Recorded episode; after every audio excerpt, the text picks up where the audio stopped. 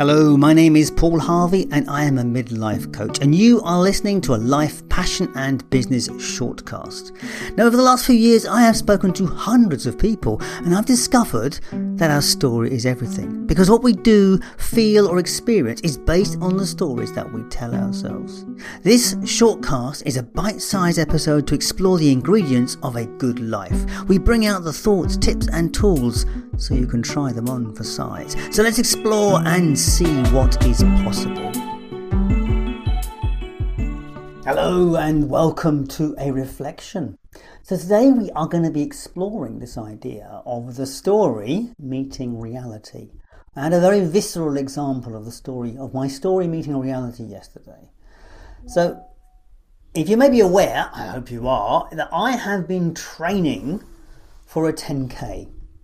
I am a, a, a run a late runner in my life. I came to running quite late, and I have been training for a 10k to get my 10k time down to 40 under 47 minutes. Well, under 47.51 to be precise. That was my fastest time I ever achieved it back in 2021. But it was an unofficial time because there were no racing that year, so it wasn't an official race. And so I have been training hard for 18 weeks to get to this point.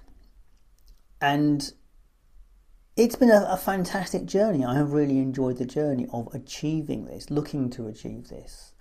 And it's been, I've, I've had the story. Now, this is the point what I'm talking about. I've been talking about this idea about creating a vision in our mind where we achieve what we say we're going to, where we actually put it up and, and really kind of live that possibility. What is so fascinating for me about running is that you have to hold the vision while you're running. This is a classic example, in other ways. Like it's re- it's really easy to hold the vision when you're not actually doing something, but when you're actually in the thick of it, when you know when the bombs are going off around you, how do you hold the vision to move forward? That is the question, isn't it?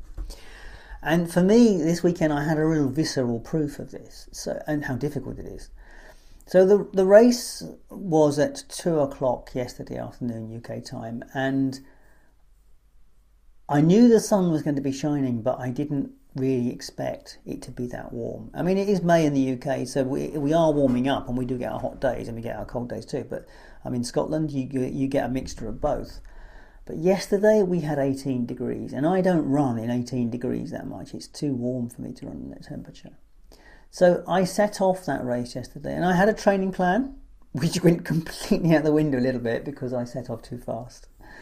Um, I was supposed to do my first kilometre um, in around four minutes 45, close to five minutes. Unfortunately, I did it in four minutes 15, which is like significantly faster than I probably should have done. Anyway, the rest of the race, I was trying, looking to hold four minutes 35 per, per kilometre, and I did hold that for a few kilometres. But time I got to kilometre four, the temperature and the dehydration was starting to happen, and I was starting to feel really rough. Well, yeah, hard. And I have to say, the whole race, the journey of the race, you know, kilometre six, I thought, oh, this is terrible. And then on the way back, because it's a big loop, the way back, the wind had dropped, and now I'm in full sunshine, running in full sunshine, and it was brutal. And it was at that point I was fighting with my story. I can do this, I can do this, I can see this, I can see, I can see myself doing this. And I, my mind was going, uh, yeah, I need to stop, you need to stop, you need to stop. Because there was this, this kind of battle going on inside my head around this run, this run. I think it was pretty obvious at that point that I was never going to achieve the 47 minutes, and I think that was part of the thing that was driving me really, because it's just it was so warm, and I could I could see it was just slipping away from me. If you're watching this video, you can see my in the video here. There's an image of me running, and this is the last 50 meters before the end, and you can see the pain on my face. I crossed the line in 49 minutes 19 seconds um, which is probably the fastest time I've done, an official time I've ever done. So that's a nice thing to have, a proper official time. It's disappointing I didn't achieve the 47 minutes I was looking for. the sub 47 minutes I was looking for. Now, here's the problem. What's going on here is that my story was one thing. We can all have a story, and that's what we need. We need to have a narrative that we believe in. But we also have to make sure the narrative is grounded in reality. And there's a few reality checks that are coming home to me. One, I am 59 years old. And my body, while I've got it as fit as I possibly can, still has a way to go.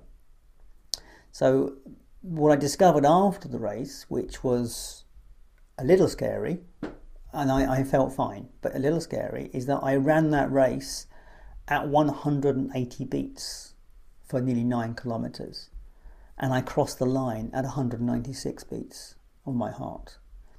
Now, you know, classic cars, you don't rev the engine that hard for long. So I've now got a crisis to me in terms of that I would like to carry on running at this pace, at this level, but I have to find a solution to get my heart rate down. And it may be that my physiology prevents it. It may be that I have to say my high my low, my 10k time is it. That's it. It may be I have to draw a line under it, and that's an example of reality saying mm, no. And now I've got to work that out because I could do this again. Yes, I could, but it really is dangerous. It's pushing the limits of my body, so I could do some damage. So I, I now need to seek advice and attention to see how I can do this. And there are some solutions. I could spend six months never raising my heart rate over 130 beats a minute. And it's literally training my heart to run my life at 130 beats a minute. And it will take six months to do it. And that in that that's one of the techniques you can use. But i do need to get some more advice on it. But yeah there are places i can go with this but the point about it is what i'm making here is that when we set a story we have to rely on the fact that the story has has some opportunity for change. There's some opportunity for something different to happen. And while I am really disappointed that I didn't achieve the sub 47 minutes, I am um, appreciative that I did the race safely and I didn't die, which is probably a good thing. Um, I also recognise that it was an enjoyable process. I, you know, I, I, it was great to be racing with, with my friends and, and, and seeing how this worked out and acknowledging where I've come because I have. Last year I did that. I last um, October, no, last November I ran a uh, I ran a, a uh, 10k locally and it was 50 minutes and one second. So in effectively I've taken off a good 40 seconds off that time, and that's an that's an achievement in itself to, to, actually knock off 40 seconds. So I have achieved something in terms of this. There is certainly something, but it's it's it's left me a lot of unanswered questions where I've got to go next. Um, uh, so I was disappointed yesterday. I was absolutely wrung out. I have to say I did have a long sleep after I did that race yesterday. I definitely needed a sleep because my body was definitely feeling it. And uh, today, the day after, I'm okay. I'm, I'm, not. There's no damage, so it's, it's all good. But um, I didn't need to look after myself. And the exciting part is, is that in about a month's time, or over a month, I am 60 years old and I will be in the new age bracket in running. And so I may even be able to get prizes and things for running at that pace. But there we go. Who knows? So, what does this say about creating the story, about creating, you know, building reality? So, look, you know, I'm on about this all the time is that we have to create the narrative that we choose to live by. And we can choose to not create one and just take life as it comes, or we can choose to live a rich life and create a narrative that we live into. And that's what I'm doing with this. And I'll take this information, this is not a failure, it's information, and I will do something with it. And that's what I'm inviting you to do is like, you know, create the things you want to happen in your life but accept that reality may have a may, have an you know um, well, well it will always reality will always have a hand in the game. Put it that way, always have a hand in the game because we never know when we're pushing the lamp, when we're pushing the limits, pushing the boundaries, there's always an option for something different. But unless we push the boundaries, we're never going to know the answer, are we? Anyway, that's my summary of my race day, which has been such a big part of my life for the last 18 weeks. And um, the next challenge, running challenge for me, is uh, a team ultra um, in June, four days before my 60th birthday.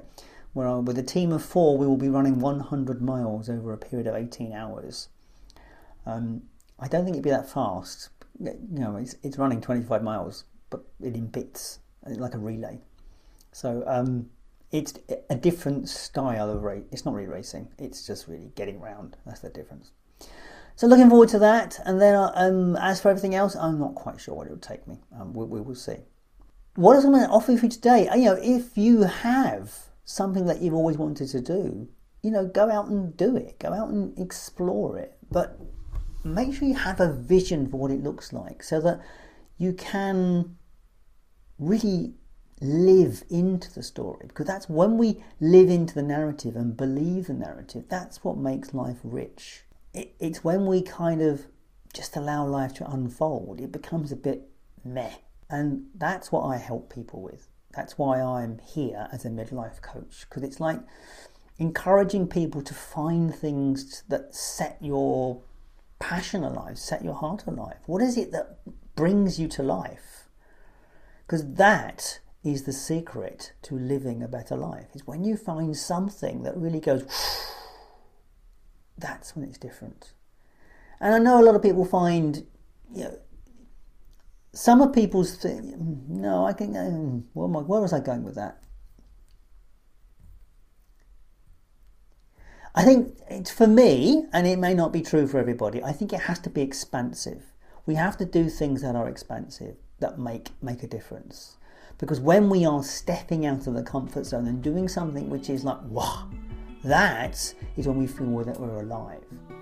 And it's very easy to get stuck in a loop of doing the same things, doing similar things, and letting life pass. Letting life pass. So, look, if you are looking to make changes in your life, do check out the website lifepassionandbusiness.com where you will find various coaching options. If you're going to get a project over the line, check out Focus Coaching because that's what it does. It makes things happen.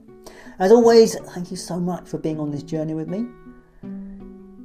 If you've enjoyed this podcast, do share it with a friend because that's how people like yourself find good podcasts.